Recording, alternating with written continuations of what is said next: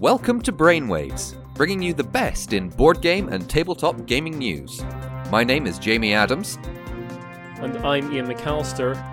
And I've been out in the Brainwaves garden recently, and there's been a lot of uh, kerfuffle, noises, sounds of sports, odd sort of little sort of wet slapping sounds as tiny gnomes fight in little arenas. And I think that's all the fault of Robbie Munn. What do you have to say for yourself, Robbie? Um, uh, you're welcome. I mean, they're very, very disruptive to the rest of the Brainwaves garden. It's very, very. I mean, the dogs get very scared of them. Iain, let's not lie here. You've been running bets in the garden, so don't start complaining to Robbie. I would never ever run an illegal betting thing at all, Jamie. You you know that. By the way, you owe me twenty quid. Hi, Robbie. Welcome to the podcast. Hi. Well, yeah, at least yeah, you, you should do a little bit on the podcast thing to pay for this nonsense that's going out in the back of the brainwaves guards. How, how are you, Robbie? And what have you been up to recently? Um, very well. I've just been, uh, I suppose, the last few weeks I've just been working hard on trying to get this uh, Kickstarter ready for Sumo Gnomes. It's uh, there's a for a small game. There's a lot of things to juggle. I'm, I don't know if I'm trying to do too much for this one, but um, it's I'm quite excited for it. Yeah, well, it's fantastic. I've recently reviewed it on the site. And that will be up on There Will Be Games next week as well. Great little game. Jamie and I played it down at uh, Games Expo as well. We did. It, I believe it was our first game that we played for UKG. Yeah, it was. It was on that lovely gigantic wooden stump that you had uh, of the sort of giant version. Yeah, I'm trying very hard to make that a real thing. Oh, that'd be amazing! So uh, beautiful. I'm talking to a company in Hungary called LaserWorks, and uh, they make lots of inserts for games, and they're really keen to be a part of this.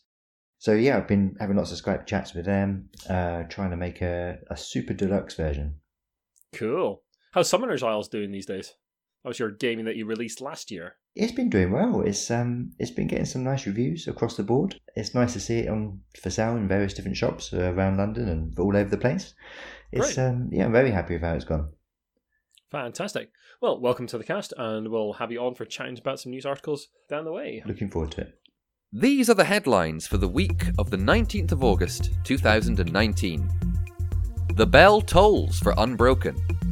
Awards keep on coming for the Ennies. And the stars are right for the Diana Jones Award. All this and more on this episode of Brainwaves. And as is common on Brainwaves, we're starting off with some odd Kickstarter news this week. It seems that the Unbroken Kickstarter, this was a Kickstarter that launched last year from Artem Safarov of Altema Games, in conjunction with a group called Golden Bell Studios, who were doing a lot of the fulfillment and distribution. They were announced as the co creator quite late in the Kickstarter campaign. This is a solo game, solo sort of dungeon adventure game, and everyone was very excited about it, and it did pretty well on Kickstarter. What seems to have happened is after the campaign is finished, Unbroken announced, uh, the, sorry, the campaign announced a miscalculation of the shipping costs, and two requests were made to donate more money to cover the missing costs. First, from Golden Bell, which was seen as rather impolite by a lot of the Kickstarter backers. Golden Bell were quite um, aggressive in their tone towards Kickstarter backers. And then from the designer Artem, which was seen as a bit more polite by the community. As backers have asked for clarification, Golden Bell and Artem have made replies. The sort of responsibility for the shipping error seems to have gone back and forth between Artem and Golden Bell. And in response to growing queries and concern from backers regarding delivery, Golden Bell have allegedly began threatening backers with lawsuits, refusing ro- refunds, doxing, which is the revealing or publishing of private information about an individual on the internet, so their home address, where they work, that kind of thing, uh, to name but a few. And I've, we've also heard rumors that they have actually phoned certain backers who have been particularly vocal and basically threatened them with legal uh, legal action. There are more stories coming out all the time about Golden Bell's attitude towards the backers, and Golden Bell have been so aggressive on Board Game Geek that they've actually been banned for their antagonism, oh, which is yeah, I've never heard of such a big sort of name being banned on Board Game Geek. You've got to really do something to have that happen. This is just I, I'm kind of speechless, really. Like the attitude of Golden Bell seems to be absolutely horrible and antagonistic. I kind of feel sorry for the original creator, Artem Safarov, who seems to have gotten caught up in a lot of this. Like Golden Bell seemed to have stepped in late to sort of help him out in inverted commas. I realize I'm inverted commas on a podcast. Iain, Master of Radio McAllister. Yeah, I I know exactly how this works. And yeah, it, it, he seems caught up in all this and can't really seem to get out. Have you ever been approached by a company like Golden Bell, Robbie, for any of your Kickstarters? No, no, I'm very uh, fortunate as well uh, by the looks of it. It's mm. um, yeah, I feel really sorry for Adam as well. It's it seems like the Kickstarter did really well. Everything was going, everything was going his way. And then I suppose with a company like Golden Bell comes along and says, "We'll sort out we distribution for you. We're an established company." You think, yeah, this is brilliant. Yeah, it sounds great, doesn't it? But yeah. uh, and and he kind of looks like he can't back out now. The Golden Bell is so tied in to the uh, unbroken game that there's no way of him to go. Do you know what? You're fine. I can do this by myself because um, yeah, this is giving him a really bad name as well now. Yeah, I mean, I think I'm not 100 percent sure, but I think the game was for sale at Gen Con. From what I've seen, I've seen a few sort of comments on the Kickstarter thread and on Board Game Geek as well and although I kind of understand companies like taking stuff to like Gen Con or Essen or whatever before backers get it, that does happen sometimes, just the way distribution works out or whatever. And they need to make money at some point, uh, as long as the backers are informed. But that on top of all this other stuff, just that's really got to be a bitter pill to swallow for all the backers. Who knows how it'll work? I hope everyone gets their games in the end, but yeah, yeah. You imagine what sort of damage must be done to the companies now. Yeah, and and Artem as well to be tied up in this. Like, mm. if he comes around with a different game at some point in the future, which I, I hope he does, but there, there's got to be a lot of. Yeah, he's tied up in a horrible situation now.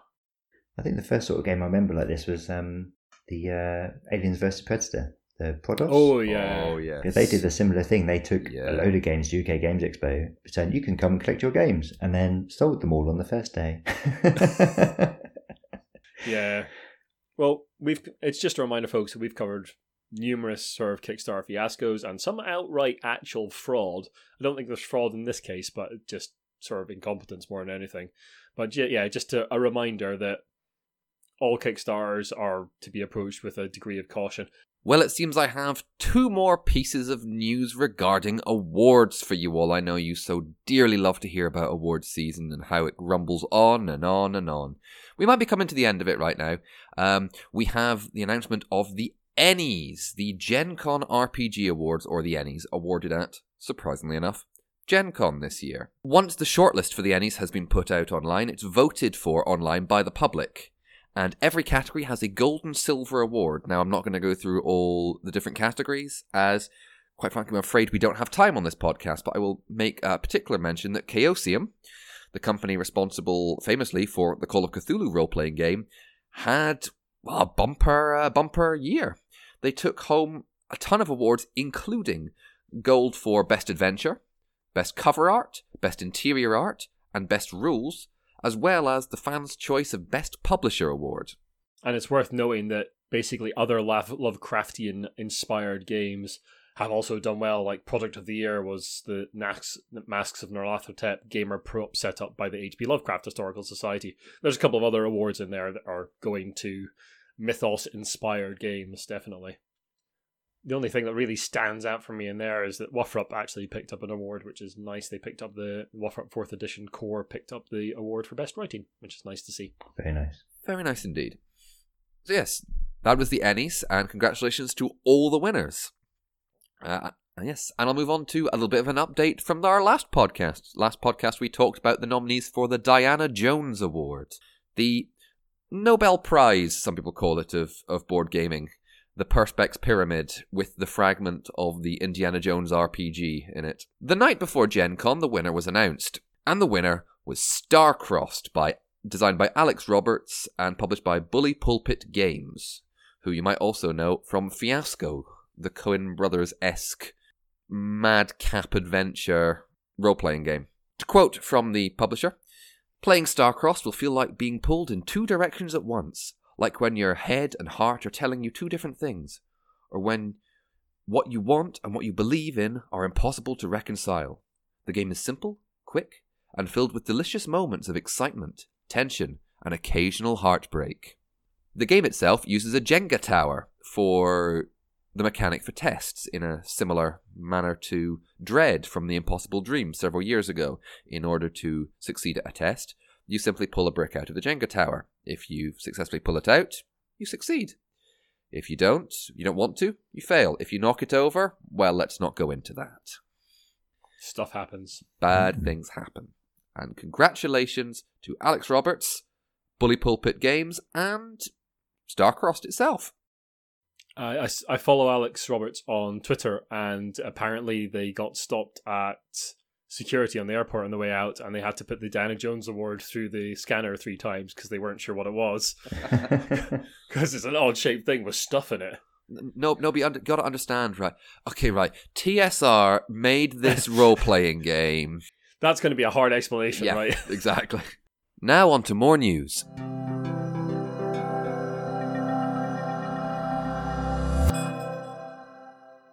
Ross O'Connell is a friend of the show. He appeared on Brainwaves 27 and he recently announced that he is going to be joining Alley Cat Games as taking up the post of Community Operations and Media Manager.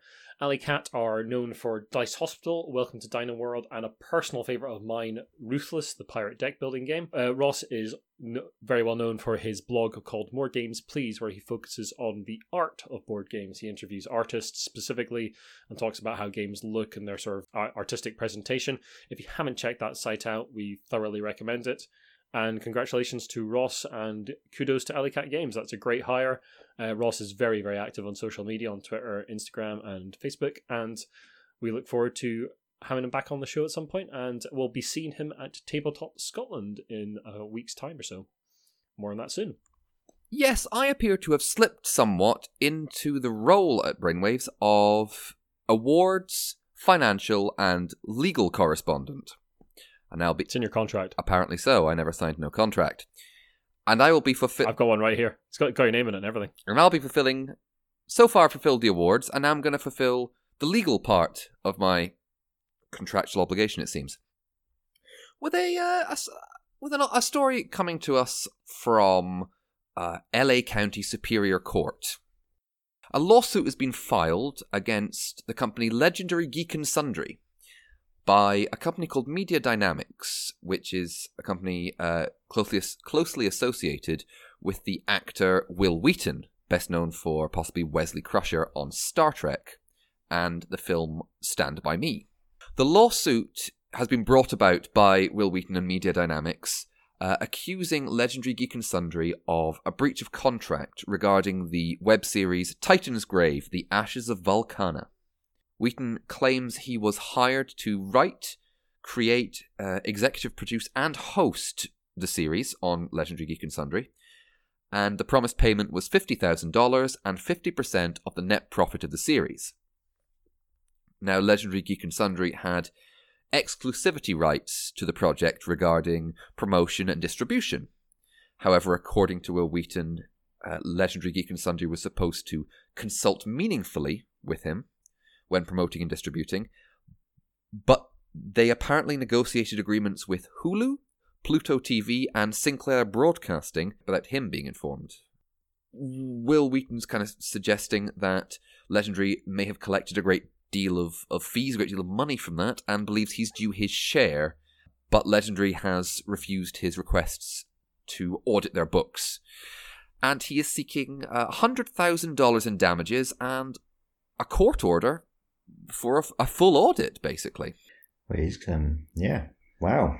I mean, I, I won't lie. I it means we'll never see another series of Wil Wheaton's Tabletop, which is something that got me very into board games in in uh, at the early times. That's a small thing. Don't worry.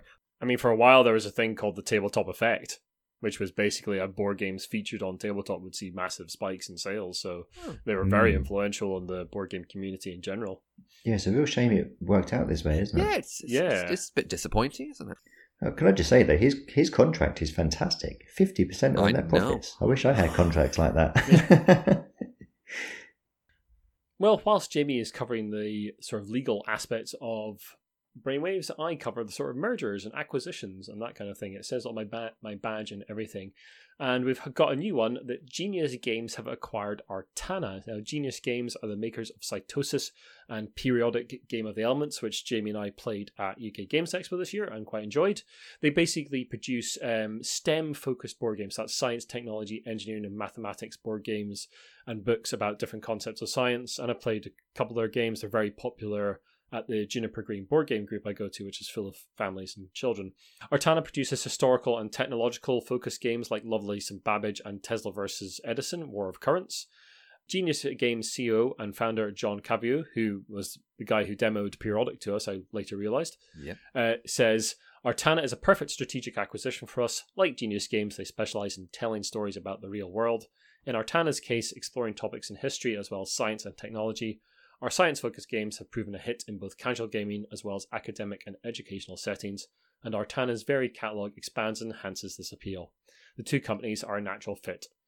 Artana's branding will continue and they'll still publish games under their focus of history and technology. But yeah, we're just seeing more of this as we've talked about before in the cast. uh, As board gaming grows, we're seeing companies coming together to get a bigger sort of presence at cons and uh, in distribution, that that kind of thing. Have you ever thought about doing something like that yourself, Robbie, with uh, with with peculiarity as as you get bigger and you put more games out? It's just definitely something to consider. I mean, uh, as you know, I'm just a one man band, sort of uh, in, enjoying the ride. Eventually, it's gonna it's gonna probably get too big for me. Even like UK Games Expo this year was far too big for me to manage by myself. Yeah. So I'm gonna have to start thinking about hiring a crew for next year. Yeah. So that's that's new to me. Pokemon cards have been something of a resurgence of the past couple of years, and many people might be thinking, you know, I might have some Pokemon cards from when I collected them quite a while ago, 20 years ago almost, sitting around somewhere. Well, you might want to have a look at them, just check the quality, because uh, recently, a complete set of 103 Pokemon cards from the first generation of the Pokemon trading card game went under the hammer at auction and sold for £88,000. That is 107,010 US dollars. That's pretty spectacular. And the value of the set is, is pretty noteworthy because all the cards of that collection were rated by Goldin Auctions, the, the auctioneers. Uh, the condition they were rated was Gem Mint 10, which is pretty much perfect. Not pretty much, not even pretty much, perfect condition. Someone opened up Pokemon cards, however many years ago it was now, put them in like the best protection they could, and then never touched them ever again. Pretty much. Ah, so they didn't wrap them in sellotape to protect them. No. Sticky side out, I hope. Nor did they laminate them, which my work is doing to protect them. This collection has one of every type of energy card, one of every type of trainer card, and all the holographic, or as we know them, shiny cards, including the famous shiny Charizard, one of which, which in mint condition, sold for £8,800 by itself in November 2016. Wow. you think- yeah, That's a lot of money to ca- that's a lot of money to catch them all. That is exactly. And apparently, um, according to Goldin Auctioneers, that value for even that Charizard card uh, has has increased dramatically. I think the interest, the, the massive uh, resurgence in it, has sparked more people looking for it, and the value has has gone up. It seems.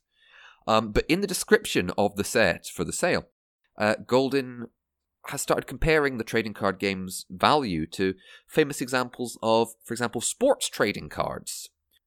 Some argue that it will become as important to modern collecting as the 1986 87 Fleer basketball set or the 1909 11 T206 white border insert set.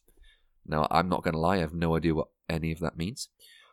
But it is crazy to think of that the first generation of cards from 1999 which is only 20 years ago, if it, you know, Mhm. in great condition, is worth over $100,000. Yeah, I oh, mean Oh, I gave all mine to my niece two years ago. I mean, we were talking just before we came on the cast that I sold a copy of Chaos in the Old World a few years ago before it spiked in popularity with Eric Lang doing all the CMON games. And yeah, I missed out on some money there, but yeah, I wasn't playing the thing. But yeah, yeah, it's it, it's really interesting to see a more sort of collector's mentality in there. I mean, I, I don't really have that mentality with games. I, I buy games to play, but I can totally understand someone seeing a market for that and investing in like the current set of Magic, for instance, and then waiting five, ten years and selling it at a massive profit because it's become a collectible thing. Then by then it's no longer available, and people really want those things. I can a- absolutely see someone investing in it like they would invest in gold futures or similar for their retirement. Hmm. And there's been we've reported on the cast a couple of times about Black Lotuses from the the original Oh, yes. Magic Gathering set selling for astronomical amounts of money, and there have been literal murders over those things. I'm pretty sure my friends have one. Wow. They collected from the very beginning. They've got everything in a folder. I'm pretty sure they got what just the one Black Lotus. They should maybe sell that. Sorry, where do they live? just just out of curiosity. Iain, Just Iain, Iain, leave completely it. aside. Iain, leave it, leave it, leave it, What? leave it. I'm I'm merely curious. Mm-hmm. Mm-hmm.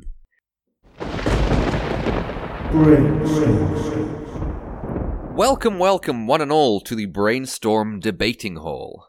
Now, from time to time, us at Brainwaves, we like to come here to discuss hot button issues, interesting thoughts, or curious questions about the tabletop hobby.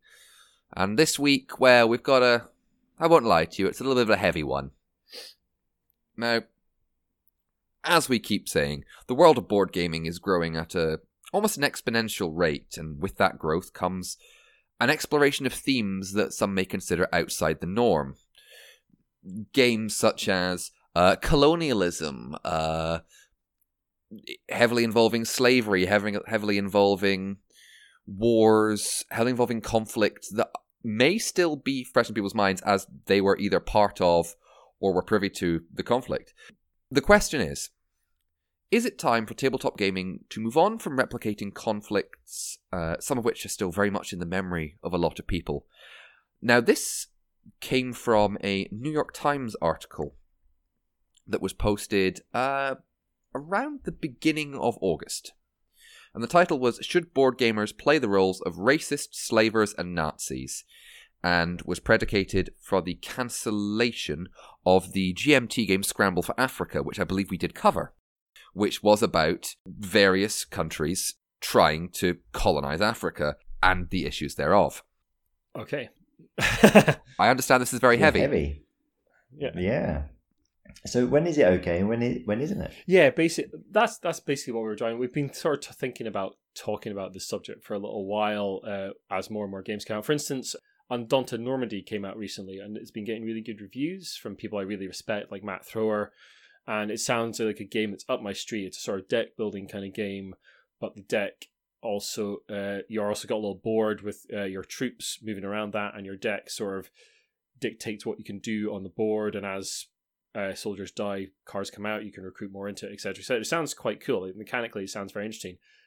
I am uncomfortable with the theme personally, like things World War II themes, which I think are still pretty recent history. Really, I'm uncomfortable with playing games about that. I I don't think they're disrespectful, just but personally, I feel uncomfortable about that.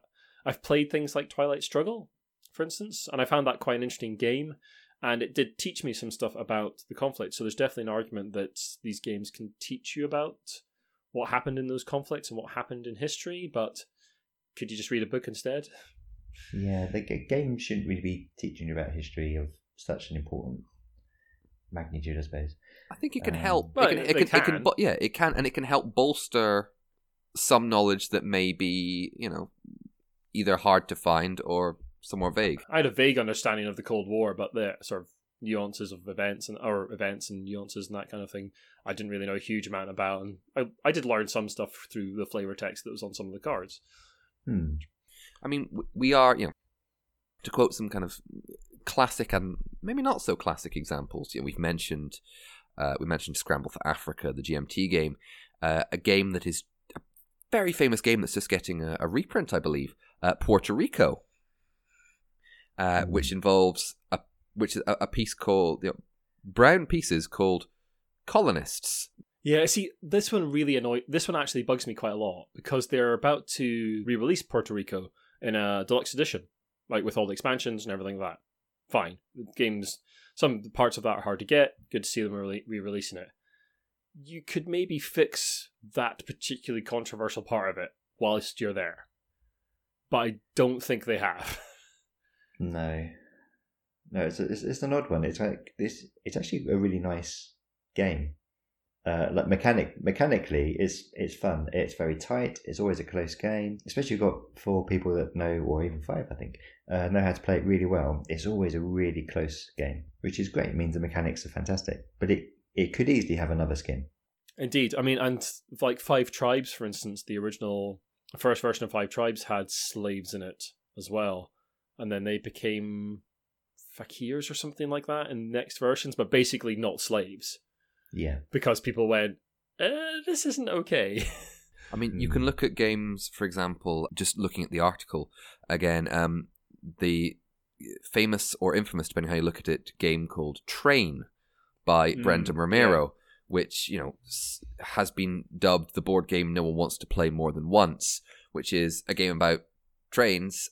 And then I don't really want to spoil it, but it gets dark very quickly. Let's let's put it that way. I mean, I, I think we need to spoil it a little bit. Effectively, it's a game about the transporting people to concentration camps.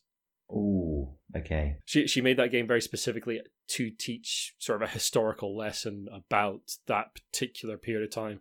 And so I'm really interested in that kind of thing, like using the gaming medium to transmit messages, to transmit sort of um, ideas, and and to come outside the sort of what we traditionally think of as the sort of fun of board games. That that kind of stuff's really interesting. Like um, things like Fog of Love are quite interesting to me because they're not they don't sit quite in that in that sort of like it's just a laugh kind of area of of entertainment. I mean, would you ever be tempted Yeah. to tackle sort of like a controversial subject matter, Robbie, in one of your games, or do you quite like keeping things lighter? Mm. no, I think it's a short answer. Fair enough. Um, I mean, I've never I've never been tempted myself in any of my own amateur designs. I tend to stay away from that kind of thing. even though it's, uh, I mean, it must be very hard to make games that have that, that sort of border that sort of line. Mm. And I don't think I'd want to. I I quite like making things that are fun. Yeah. just just because they're fun and silly, or because I mean, if there's conflict, it's it's between sprites and dragons and or two gnomes. Uh, yeah, yeah. I don't I don't think I'd ever cover, cover that. But it's interesting about the Second World War stuff because it is very recent history, and is it being desensitized because it's just kind of everywhere now? Um, like games like uh, Secret Hitler um, or uh, the re- reprinting of Escape from Colditz Yeah, it's they're they're nice games, but did they really need? I mean, Secret Hitler has had other skins. I mean, you got the Harry Potter version, which is fantastic. yeah. uh, Secret Hitler, I think, is an interesting example because it one hundred percent did not need to be called that. Yes, And the only reason it is called that is because the Cards Against Humanity guys like to put their finger in fire. yes, yeah, yeah, yeah. And it and it did really well for them. Yeah, it did. It did amazingly well. you know, we, we can sit there and go, well, you know, it's, it's a difficult, it's a difficult situation. You know, these these topics are ones we have to address with care. And you look at some games like Secret Hitler, which go, yep, Hitler, Hitler's in it. They're Nazis or fascists. Sorry, not Nazis, fascists. On you go. There's the pulpy side of that as well. So, for instance, we all like most people love Indiana Jones. He punches Nazis a lot. The Nazis Yep. are the bad guys, but we don't see the actual badness. They're just you know they're the bad guys because they're Nazi because they're Nazis. yeah. Yeah. In Indiana Jones, they're also not that bright No. either. No, there's that So as well. it's- There's, Yeah. yeah, again, that, there's also that that light of, as you said, it's looking it through the pulp filter. Mm. Yeah. Um, but no. I, I'd like to ask just a, very- a very quick question because, just uh, an example, I have in my games collection a copy of the game Sekigahara. Now, it's a GMT game about um, the Battle of Sekigahara in about 1600 or so, which is the final conflict in the Sengoku Jidai Warring States period of Japan. D- Ask, I'm just asking you, Iain. This doesn't have to go in, but uh, No. is this you know how would how do you feel about that, or Robbie? How do you kind of feel about that? Playing as a game, yes, it's got nothing. Nobody is alive today that actually experienced that battle. Of that, we can be certain Yeah. of. But it remains a fact that it it happened. I kind of want to play. I do kind of want to play that game. Have to be said, partly because it's beautiful looking. I mean, it's a beautiful looking thing, is. and apparently it's quite good. It is. I do feel funny about playing games that are actual historical battles. That's what I, that's what I was just going to bring up actually, like uh, war games. So uh, Confederates. If you if you're going to redo the Confederate War, I mean, obviously you're you're playing both sides and you're both playing to win. Yeah. I mean, is it okay that you win? Yeah, is it It's, okay if the uh, battle basically goes? fighting for slavism? Yeah, uh, not slavism. uh, Fighting for the slave trade. It's like no, you can't take these people away from us. They're- We bought them, so they're ours, and we're going to fight for them. Yeah. And it's like, What, actually, mm. what are you talking about, Robbie? That was definitely not about slavery. Definitely not. but yeah, yeah, it's it's a fair point. Like if you're if you're fighting if you're playing the Confederates, yeah, that's a completely fair comment. it's it's a it's an odd one because people love playing And or recreating these uh, famous battles. yeah, and there's loads of games like that, loads of them. Uh, again, you could go back to Cowboys versus Indians as well. I mean, is that okay? Mm. It's yeah, Yeah, I think it's one of those things that as the board game community, as the board game community becomes bigger, as we like want to attract more people to the hobby, it's one of those questions we're starting to ask of ourselves, and I think it's good it's happening. Uh, like journalistic sites like ourselves, podcasts like this, other people are starting to ask more critical questions of, is it okay for us to do this, rather than just like ten, even 10, 15 years ago saying, yeah, whatever, doesn't matter their stuff because we're, because everything was so niche then. And as we grow, mm-hmm. as we're bringing in more people, as we're bringing in the public more to the hobby, that question needs asked more. Like, is the portrayal of, of women in this game okay? Is the fact Yeah. that Puerto Rico still has little brown cubes as colonists in in air quotes is that okay? These things need asked, and it's good that we're having these kind of conversations, and we should keep having those conversations. If we stop having those conversations, I think that's the warning sign that something's badly wrong. If the board game community wants to continue to call itself open, welcoming, inclusive, we need we need we need to, we need to back it up instead of just going, "Yep, we're inclusive, we're opening and open and welcoming," and just keep because Yeah. there's no point. no, it's true. And I think there's a lot of, because it's getting bigger. There's a lot more voices out there now as well, and people are getting more confident in actually airing their concerns. Yeah. So if you have a a warrior, a female warrior that's wearing a bikini armor, someone's going to go, "Whoa, hang on a minute, Yeah, that's that's not quite right." yeah. Can we not? if you're going to have female warriors, make them look like warriors. Hmm. In a really simple thing, I I put uh, one of the first iterations I had of uh, the gnome character uh, had a, a, a like a sleeve, a tattoo sleeve. Yeah. I didn't realize that tattoos are a part of uh, Japanese underground Yes, yakuza. crime. Yeah, yeah, the crime syndicates. So, and someone said you can't do that. It's like, well, technically he's not allowed a beard either, but but he's a gnome. I can't make him take his beard off. But uh, I was I, I listened to what people were saying. Yeah. Okay, yeah, I'll, take, I'll just take the tattoo off. It's not really, it didn't really affect me, but um, you have to listen to what people's concerns are.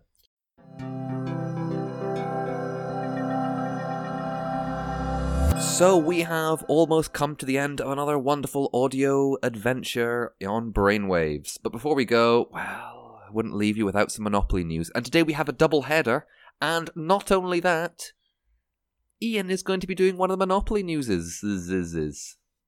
Yay! Last year, we covered a series of board games being released by Hasbro that were considered parody, in air quotes, games of their famous board game lines. For example, Game of Life, Quarter Life Crisis, uh, Botched Operation, Mystery Date, Catfished, etc. Um, however, this is now a second generation of games of the, the parody, again, air quotes, coming out called Monopoly Socialism. Winning is for capitalists. The game promises a hilariously adult twist. Work together or not. The adult party edition of Monopoly uh, sorry, has players moving around the board contributing to community projects unless they can steal projects to get ahead. You can contribute to a community fund unless you choose to deplete it. Consider I've heard enough. This sounds awful. I'll, I'll, I'll, I'll be honest. It, it it annoys me a little bit because it seems to be that very snide kind of Yeah. humor. Now, uh, I, it doesn't sound like there's much humor in there, but they've also included lines. Now, I will state right now, the only place I could find this, and it is for sale, is the is on Target, uh, the American site Target, or Target's getting a lot of exclusives from various board game companies right now. It's so, it's all I could yeah, find. So this one is of those. most of the stuff I found about it, but it was mentioning things in the product details of things like, uh, oh, cooperation isn't always what it's cracked up to be, or you know, if the community fund in the game runs out, everyone loses. And the next sentence is, so much for a socialist utopia. I, c- I could be, you know, seen as being a bit of a whinging lefty, and please, I'm I'm lefty and I, I whinge about things, but it seems like it's being that very snide. Oh, look, we're being so funny, aren't we? Because you know, socialism. Oh, what a crazy Yeah. idea. And then you could look at the historical implications of monopoly itself, and then it just it falls apart. And you know what? I'm letting you know it exists. so you can avoid it. Iain, onto onto funnier, better monopoly news. Well, if you want to try capitalism, then we suggest that you try and follow the examples of two 18 year old Irish holidaymakers in Magaluf who are arrested after trying to pay a bar bill with Monopoly money. Unsurprisingly, they were drunk. Uh, they allegedly found the Monopoly banknotes on the floor of the Magaluf Punta Ballena bar they were in. They had apparently been used as part of a promo- promotional event earlier in the evening. Uh, they were charged with minor fraud, which is um, what? then released on bail. Monopoly money is not real money, folks, just in case you were unaware. But yeah, brilliant. Good, It's a brilliant story. good, good try, guys. You know, I'm, well done. I'm, I'm sure our listeners are very well educated, lovely people who listen to high quality podcasts. But, you know, sometimes it just needs to go without saying. I'm going to try taking my Lords of Vegas money to Tabletop Scotland and seeing what happens. Oh, Iain, are you going to Tabletop Scotland? I am going to Tabletop Scotland, and that's on the 24th and 25th of August. Good segue, by the way. Uh, uh, that is on the 24th and 25th of August. This cast will be going out on the 19th. 19th of August. Uh, Jamie and I will be there. I will be on the playtest zone all day on the Saturday, r- wrangling people to help out the many designers that are there, and I will be free as a bird on the Sunday. So come and play games with me. Uh, Jamie will be stabbing me in the back and uh, working with the unlucky frog. Iain, you are so dramatic. It's unbelievable. Yes, I will be there. I will be flying two flags. I'll be flying the flag of brainwaves, but I will also be helping out our erstwhile compatriots, the Unlucky Frog. I'll be helping uh, to run some of the seminars that are going to be going on. And there are quite a lot of seminars, and they sound very varied, very interesting, and very fun. If you do come to Tabletop Scotland, please seek us out. Say hello. We love meeting people who actually listen to us. We're still very surprised that that happens. Yes. Uh, and we'd like to thank especially the folks that follow us around. The Lucky Sparrow Gaming Cafe are our executive producers. They are very generous every month with their donations, and you should go and check them out if you're in Glasgow. It's a great little cafe, and we will hopefully be seeing them at Tabletop Scotland. And we have recently actually hit our first goal on our Patreon, so we are hit twenty dollars a month, which effectively means that the cast and website are now self-sustaining, which takes a little bit of financial pressure off myself. So thank you so much for everyone who follows the cast, shares us around, and uh, especially thank you to all our patrons who give us a bit of cash. And you can join them by giving us only $1 a month, for which you will get an extended version of the cast. And looking at our current running time, this cast is going to be super extended. And so, yeah, you'll get an extended version of the cast for only $1 a month. And for $2 a month, you will also get our sister cast, which is a patron exclusive, which is myself, Jamie, and a guest chatting about the games we have played recently called Idle Thoughts. And if you'd like to join the executive producer level, you'll get some merch from us as and when we produce that. That's $5. You can check that out on our Patreon. Robbie, thank you so much for joining us on this week's Brainwaves. We've had a, some good discussions of, of some of Oh, the heavy you for having variety. But yeah, thanks very much for coming along. Where can people find you, your games, and that kind of thing on the interweb? Well, on uh, Facebook, it's Peculiarity UK. Um, and the website is peculiarity.co.uk. If you want to send me an email, you're very welcome to peculiarityuk at gmail.com. Um, my Twitter and Instagram, I'm still using my uh, original name. So the one that I've been using for ages. So I talk about games, I talk about stuff I find, I talk about family life, beer, cheese, usual sort of stuff. so Twitter and Instagram, you can find me under Gumley. Excellent. And Sumo Gnomes will be hitting Kickstarter sometime in September. Yeah, looking at say, I'm hoping so. The the last week of the Kickstarter will cover Essen, Mhm. so it's going to be about four, three, four weeks before that. That's great. Cool. And you can read uh, my own review of that up on the Giant Brain right now. It's excellent, and you should check it out when it hits Kickstarter. Also, if you are going to Essen, uh, why don't you say hello to Robbie? Whee! yes, please do. I'll be in Hall 2 uh, with the Laser Rocks crew showing off Sumo Gnomes. Well, it'll be an adventure, I'm sure. I've always wanted to go to Essen, and maybe one year we'll go. Anyway, thank you very much for listening, everyone. If you like what you've listened to, then the best way to help us out, as always, is just to share the podcast around. And if you've got the time, please do drop us a review and rating on iTunes or your podcast app of choice. And you can follow us on Twitter at The Giant Brain. Our Instagram is Giant Brain UK. Facebook, just search for The Giant Brain. We are on there. And our website is giantbrain.co.uk. And you can also find some of my writing on There Will Be Games these days as well. And if you'd like to email us about anything in the show, if you've got anything to say about any of the topics we've covered, or some news bits and pieces you'd like to share with us, it's giantbrainuk at gmail.com. Thank you very much for coming along, Robbie. We really appreciate it. Thank you for having me. And uh, thank you for all listeners. Bye bye.